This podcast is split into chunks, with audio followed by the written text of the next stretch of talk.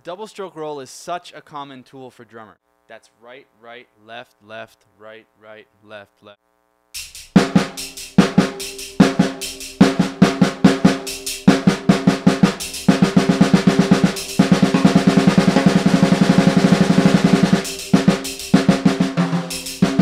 Every rudiment, except maybe the single stroke roll, uses at least one double stroke.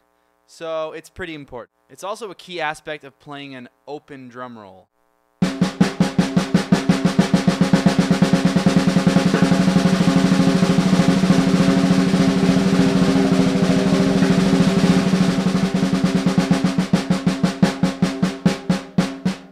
When practicing a double stroke roll, try and perfect the throw and catch or push-pull method.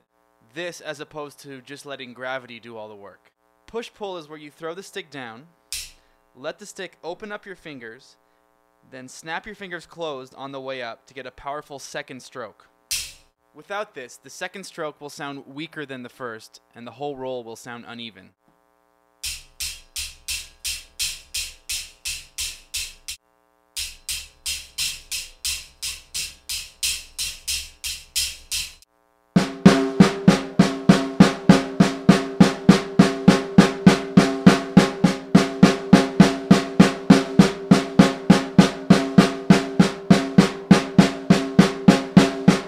Jim Chapin actually taught us to imagine the surface of the drum as being really hot.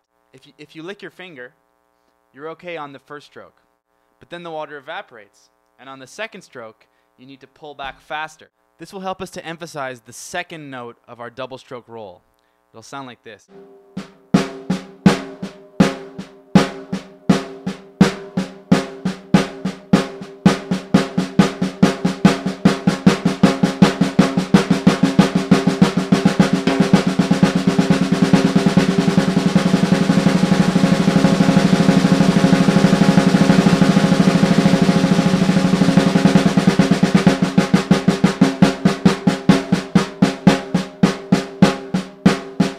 An example of someone with a really good double stroke roll is Keith Carlock. He plays a fill that goes like this.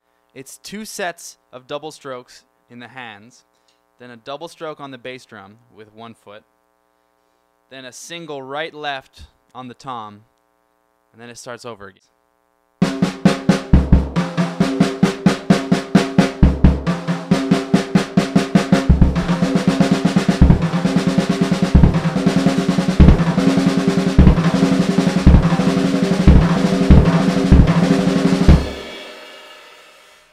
When he plays it fast, it's super clean and sounds really good.